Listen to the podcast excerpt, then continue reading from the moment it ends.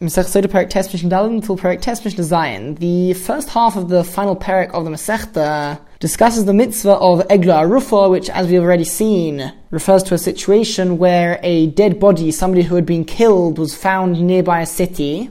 And members of the Sanhedrin, the largest basin, the Beis Din of 71 judges, who sat in the Beis Hamikdash, they would come to the site where this dead body was found, and they would measure to the nearest city to see who would be responsible of taking care of this dead body. And the next few Mishnahs discuss the procedure which was gone through. Ask the Mishnah, from where would they measure to the nearest city? If let's say the body was found in the middle of two cities, they need to know from which part of the body they are supposed to measure it from. And the truth is, the Torah says, Your elders and your, and your judges will go out, and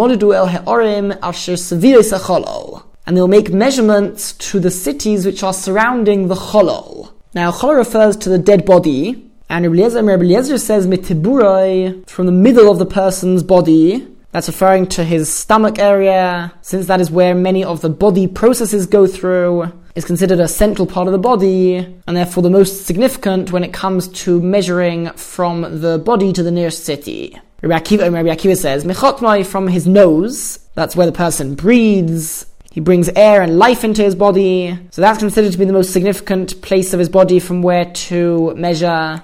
And the third opinion is Rabbi Eliezer ben Yaakov. Rabbi Eliezer ben Yaakov says, It's from the place where, so to speak, the person became a dead body, and that is mitzavoro from his neck. And the truth is, is this is based off a different pasuk in Yechezkel, which talks about dead bodies, and that pasuk refers to their necks. So Rabbi Yaakov learns from those pasukim that when we are measuring from the dead body, we measure from the dead body's neck.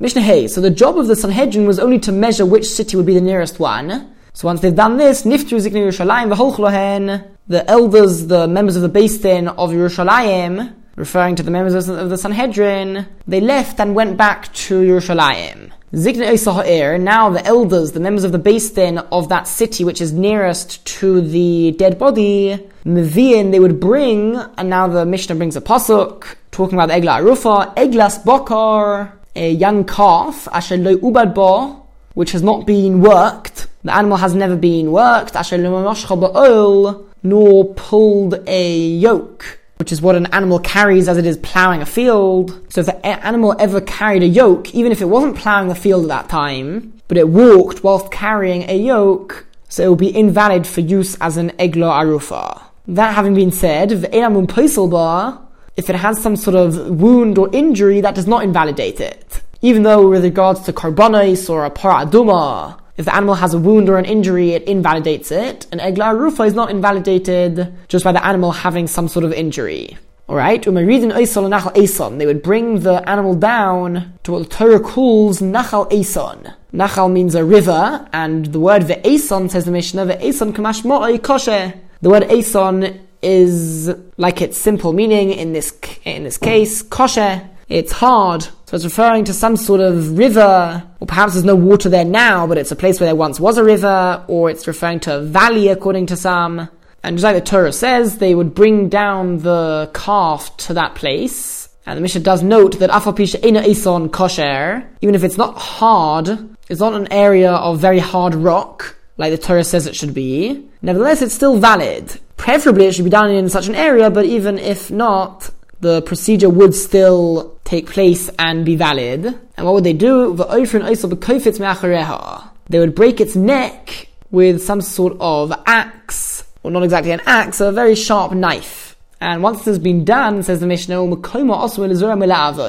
that area in which it was done, it's forbidden to plant seeds there or to work the land there. To do anything with the ground itself is forbidden. The Torah explicitly says that is forbidden. However, it is permitted to comb flax on that ground, or to cut and form stones. The point is, you can't do anything with the ground itself, but you're allowed to do things on top of the ground. You're allowed to use that area. You just can't use that ground itself. Mishnah Vov, once the members of the Beis Din of that city have broken the back of the neck of this calf, the Egla Arufa, then Zikna the elders, the members of the Beis Din of that city, wash their hands with water, in the location, in that same place where they broke the neck of the calf, V'imrim, and they say, they declare, our hands didn't spill this blood, and our eyes didn't see. And by the way, this is the reason why we're bringing all of these Mishnahs about Egla Rufa in this Masechta. This is all going back to that Mishnah in the beginning of the seventh Perek, which listed which things need to be said in Lashon HaKodesh. So this is one of the things when they say these psukim, so they need to be said like they are written in the Torah. And the Mishnah just asks, also,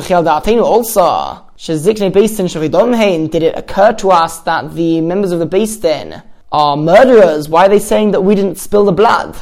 Ella, rather, what are they saying? This person didn't count our hands, and we left him without food. It's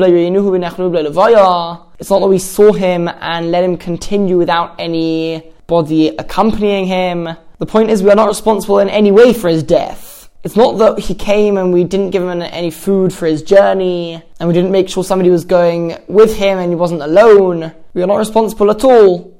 Right? Then. The Kohanim who are present say, they declare, Kapre Amcha Yisrael, Asher Hashem, atone for your people Yisrael, who you redeemed Hashem val titin dam noki bekev amcha Yisrael, and don't place innocent blood amongst your people Yisrael. Meaning, don't hold us, don't hold us responsible for the murder of this person. And the pasuk there ends off v'nikaper lahem hadom, and the blood will be an atonement for them. And the Mishnah notes that the Kohanim wouldn't need to say these last words that the blood would atone for them. That is not part of the statement of the Kohanim which needs to be said. That, that part of the Pasuk is really just the Torah telling us letting the Jewish people know, when you do this, when you go through this a, this procedure, the blood will be an atonement for them. So those last three words are not part of what the Kohanim say. It's rather what the Torah is saying will happen when they go through this procedure of Egla Rufa. If the murderer is found before the Egla Rufa takes place, before the calf's neck is broken, then there's no longer a need for the Egel Rufa. That's only when there's, we don't know who the murderer is. So in order to atone for the people who are nearest to that dead body, to say that they are not responsible at all, so they go through the procedure of Egel. But as soon as the murderer is found, there's no need to go through Egla Rufa. It's now very clear that there's only one person who's responsible. And so Teitzav there, the animal can go out and pasture among the rest of the flock, meaning it's permitted to benefit from the animal, even though the Torah says that once Mishanerfa Egla, once the calf's back of his neck has been broken, Tikarabim Kaima, it needs to be buried in its place, even if the murderer is found, because once the Egla has taken place, it's forbidden to benefit from there. However, if the murderer is found beforehand and the procedure of has not yet happened, then that prohibition to benefit from that calf does not exist yet, so the calf can continue living as a regular animal and one can benefit from it as usual, since the process of Eglah didn't actually happen with that animal. Right, now the Mishnah explains, if the murderer is found after the procedure takes place, then the prohibition to benefit from the Eglah Rufa does exist. Shall Safek Bosman because it was only ever originally bought out of doubt, meaning when the Eglah Rufa took place, we didn't know who the murderer was. So the whole process of Eglah Rufa was indeed valid. So Kipra Safeka al Egla Arufa atoned for the doubt and has gone, meaning now there's no longer a discussion. The Egla Arufa itself was a real Egla Arufa. At the time it was necessary, and therefore the animal is prohibited to benefit from it once the whole process of Egla Arufa has taken place. And finally says the Mishnah, Nerfa ha'egla, if the back of the neck of the calf has been broken, the and then the murderer is found, the murderer is killed. We don't say that since the Eglai Rufa is an atonement, that also atones for the murderer himself. The Eglai Rufa only ato- atones for the city who is nearest to there, but not for the murderer himself. So even if he is found later on, he would still be liable to the death penalty for having killed another person.